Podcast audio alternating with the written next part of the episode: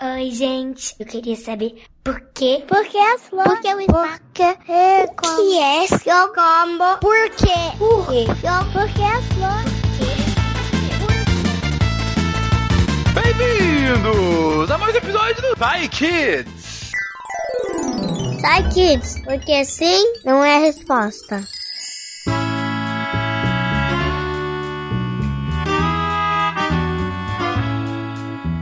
Galerinha, estou aqui com Marcelo Guaxinim. Olá. E com Tarek Fernandes. Olá, crianças. A Jujuba não pôde estar aqui hoje, está lá estudando para poder responder as suas perguntas, crianças, porque aqui é assim: crianças perguntam e cientistas respondem. E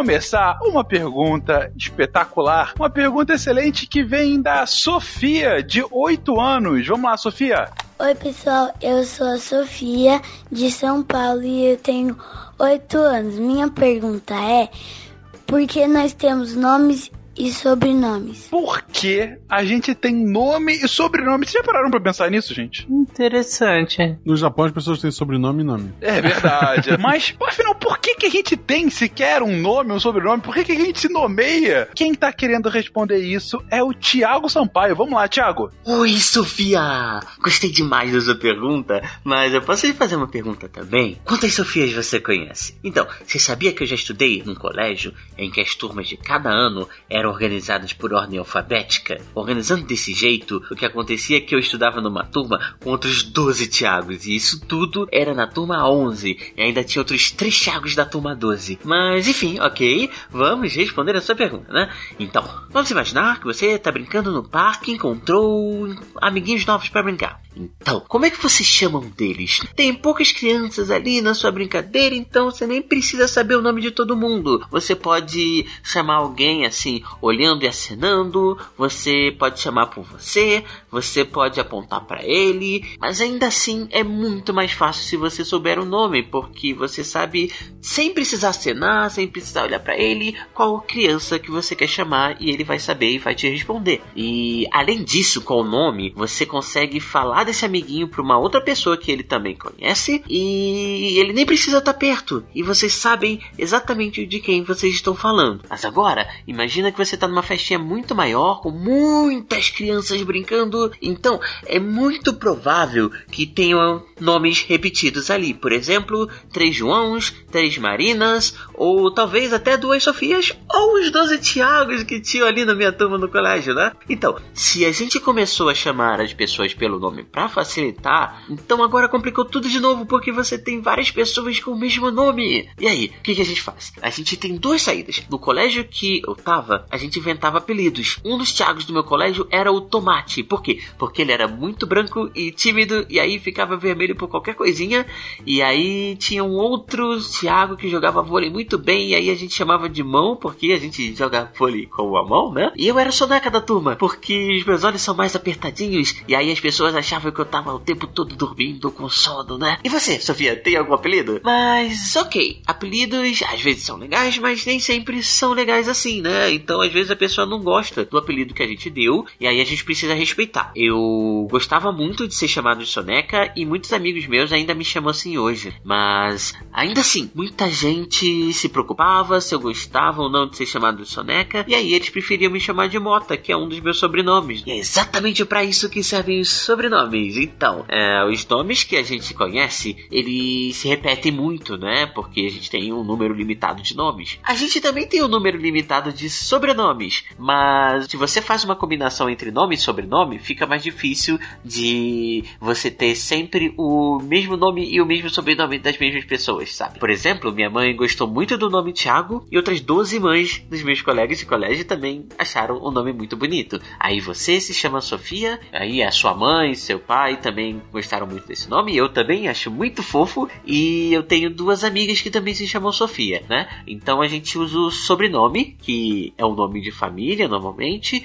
e aí a gente consegue diferenciar uma Sofia da outra, um Tiago do outro e por aí vai. Então, você imagina que eu falo para alguém agora que eu acabei de responder a pergunta da Sofia no Kids. Ninguém vai saber qual das três Sofias eu tô falando, se é você ou se é de uma das minhas duas amigas. Mas quando a gente fala o sobrenome, a gente consegue fazer essas combinações, né? De nome com sobrenome que são mais difíceis de serem iguais.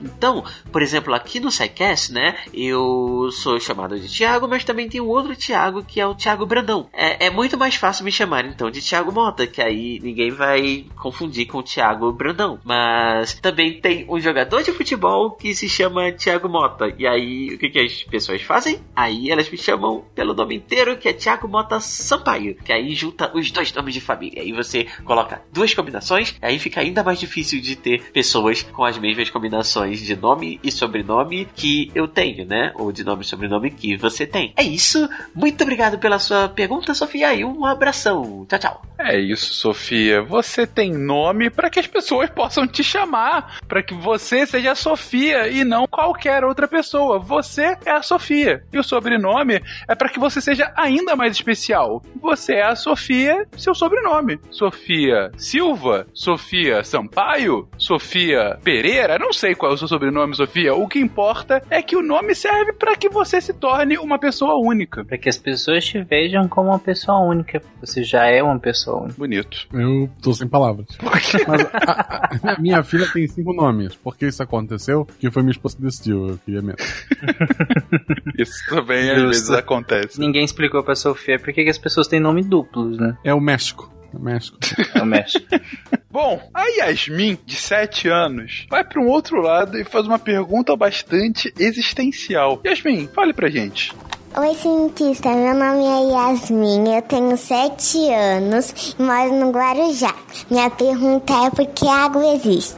Por que a água existe? Não é como ela existiu, nem como ela sim. chegou aqui, e sim por que ela existe. Não, é, realmente, porque, tipo, o que é, como chegou, é meio que é um pouco mais fácil, né, de se pensar agora por quê? Caramba! Vamos ver se o Rodrigo consegue responder a pergunta da Yasmin. Vamos lá, Rodrigo. Oi, Yasmin. Para entender a água, a gente precisa entender que tudo que está ao nosso redor é feito de átomos. E o que são átomos? São tipos de bolinhas bem pequenininhas que a gente nem consegue ver, mas que juntas formam todos os materiais e substâncias que estão ao nosso redor. O jeito que as coisas são é por causa de como essas bolinhas estão organizadas. Por exemplo, na pedra, no chão que você está pisando, as bolinhas estão grudadas umas nas outras. Assim, imagina uma piscina de bolinhas, mas que você pegou cada bolinha, passou cola nelas e colou uma bolinha na outra. Aí vai ficar uma coisa só, toda dura. Você não consegue atravessar essas bolinhas, você consegue andar por cima delas, certo? As coisas que são assim nós chamamos de sólidos. Existe também aquilo que nós chamamos de gasosos, que é o ar que está ao nosso redor, por exemplo. A gente não vê, a gente só sente quando bate um vento ou quando a gente assopra. As bolinhas que formam o ar, elas estão flutuando. Uma bolinha está longe da outra. Imagine aquela piscina de bolinhas. Agora imagine que as bolinhas não estão umas próximas das outras, mas elas estão voando uma longe das outras. Você consegue atravessar quase sem nem sentir as bolinhas, não é verdade? Sem esforço nenhum.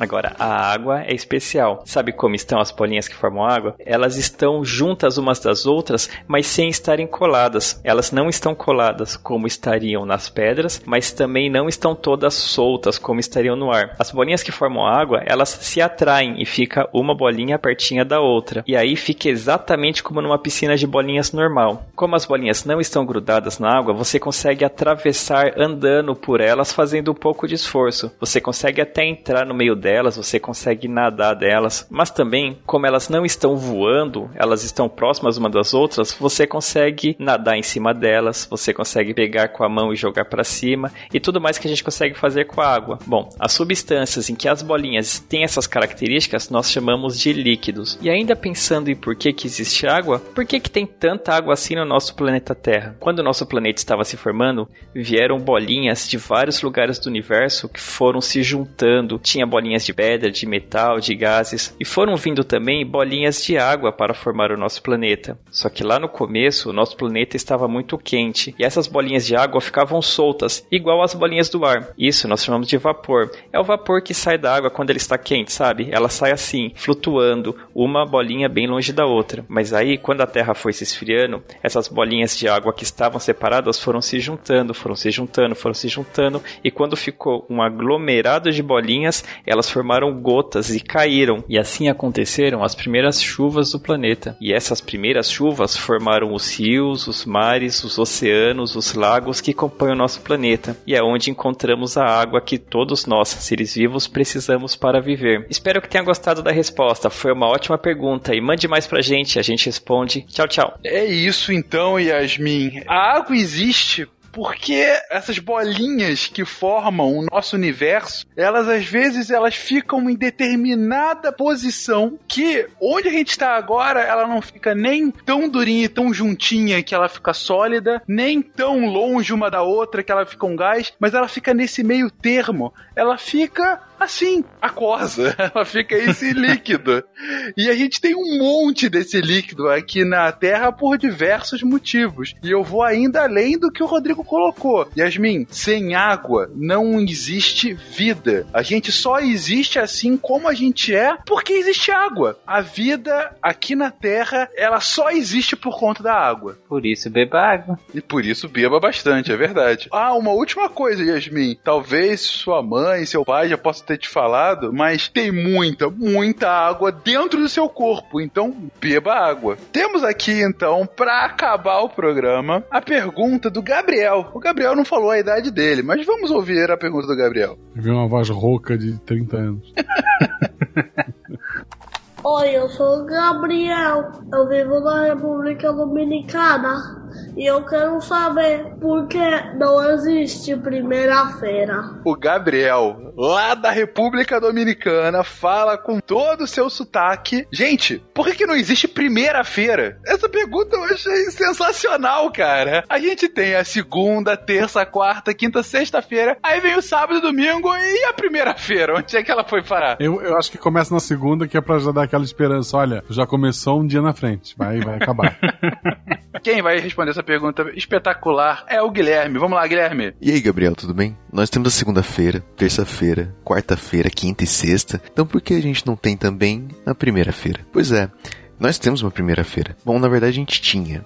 O que aconteceu foi o seguinte: na época do Império Romano, os dias da semana tinham seus nomes dados em lembrança aos seus astros, aos seus deuses, tipo Marte, Júpiter, Mercúrio, Sol e a Lua, por aí vai. Então, o nosso domingo de hoje em dia era conhecido como o dia do Sol. A segunda-feira era o dia da Lua, a terça-feira era o dia de Marte, etc. Aliás, alguns desses nomes dos dias da semana são usados até hoje em outras línguas, como espanhol, francês, italiano. Na verdade, a única que ficou diferente foi o português. A língua portuguesa é uma transformação de outra língua mais velha, que é o latim. O latim era falado lá no Império Romano. Acontece que lá pelos anos de 325 depois de Cristo, aconteceu uma grande reunião religiosa chamada Concílio de Nicéia. Foi lá na Turquia. Nessa reunião, uma das coisas decididas foi que o dia da semana dedicado ao Deus Sol ia ser dedicado a Jesus Cristo. E então ele ia passar a se chamar, ao invés de Dia do Sol, o Dia do Senhor, que em latim era algo como Dominicus Dia, que com o tempo foi mudando e acabou virando nosso domingo. Tá bom, mas e a primeira-feira, cadê? Assim, uns 200 anos depois disso, teve outra reunião religiosa, menorzinha essa, que aconteceu lá em Braga, onde hoje é Portugal. Nessa reunião, foi decidido que os católicos não deveriam usar nomes da semana que fizessem homenagem a deuses pagãos para falar dos dias da semana. E deveriam usar nomes como conhecemos hoje em dia. Todos ali, eles já aceitavam que o domingo devia ser o primeiro dia da semana. Então, o seguinte ao domingo seria o segundo dia, então segunda-feira. E o dia seguinte à segunda-feira seria terça-feira. E assim por diante até sexta-feira. Mas como o domingo e o sábado já eram nomes ligados à religião, eles não passaram por mudanças. Então a gente acabou ficando não só sem a primeira-feira, como sem a sétima-feira também. Esse jeito de chamar os dias da semana foi usado naquela região, onde hoje é Portugal, e acabou afetando mais a língua que se falava por ali. Então acabou afetando mais o português do que as outras. Em alguns textos da antiguidade, até tem gente chamando o domingo de primeira-feira, mas era mais um apelidinho do que o realmente o nome desse dia da semana. E deu para entender? Ah, eu, então quer dizer que eu posso chamar de primeira-feira e é isso. A gente fez um calendário só pra gente, por que, que eu não posso chamar ele de domingo Pode. de primeira-feira? Ninguém vai te entender, mas pode. E uma última coisa muito interessante é que. Por que, a gente fala feira? Assim, segunda, terceira, quarta, quinta ficou ok. Por que, que a gente não tem a primeira, que é o domingo? Mas por que feira? Porque na verdade não era feira, era féria, que era dia de descanso. Então, na verdade, ao invés de se falar feira, se fala féria. E aí, segunda féria, terceira féria, e, na, e com o tempo veio essa corruptela e hoje a gente fala feira. Antes não precisava trabalhar? Na segunda, na terça? Não, é porque antigamente isso era utilizado mais só para a semana da Semana Santa, que era toda uma semana de descanso. Então a segunda féria era o segundo dia de, de descanso, terça-feira era o terceiro dia de descanso. Só que aí com o tempo pegaram isso e colocaram para todos os dias da semana do ano inteiro. E aí a féria virou feira e a gente tem esses dias de semana aqui no português. Olha aí, a gente tinha férias todo dia, agora a gente tem que feira, que no caso é trabalho todo dia. Maldito capitalismo. É. e é com essa mensagem de queremos mais descanso e menos trabalho que nós acabamos o cast de hoje. E se você, criança, quiser saber por que que você se chama como você se chama, por que que a água existe ou por que os dias de semana têm esses nomes e outras perguntas maravilhosas, pode mandar a sua pergunta para contato@saicast.com.br que os cientistas aqui do SciCast ficarão felizes em responder vocês. Palavras finais, gente. Tchau, crianças. Até semana que vem. Não tenho sobrenome do trabalho. da semana. Mais uma semana vem aí. Esse podcast foi editado por Nativa Multimídia.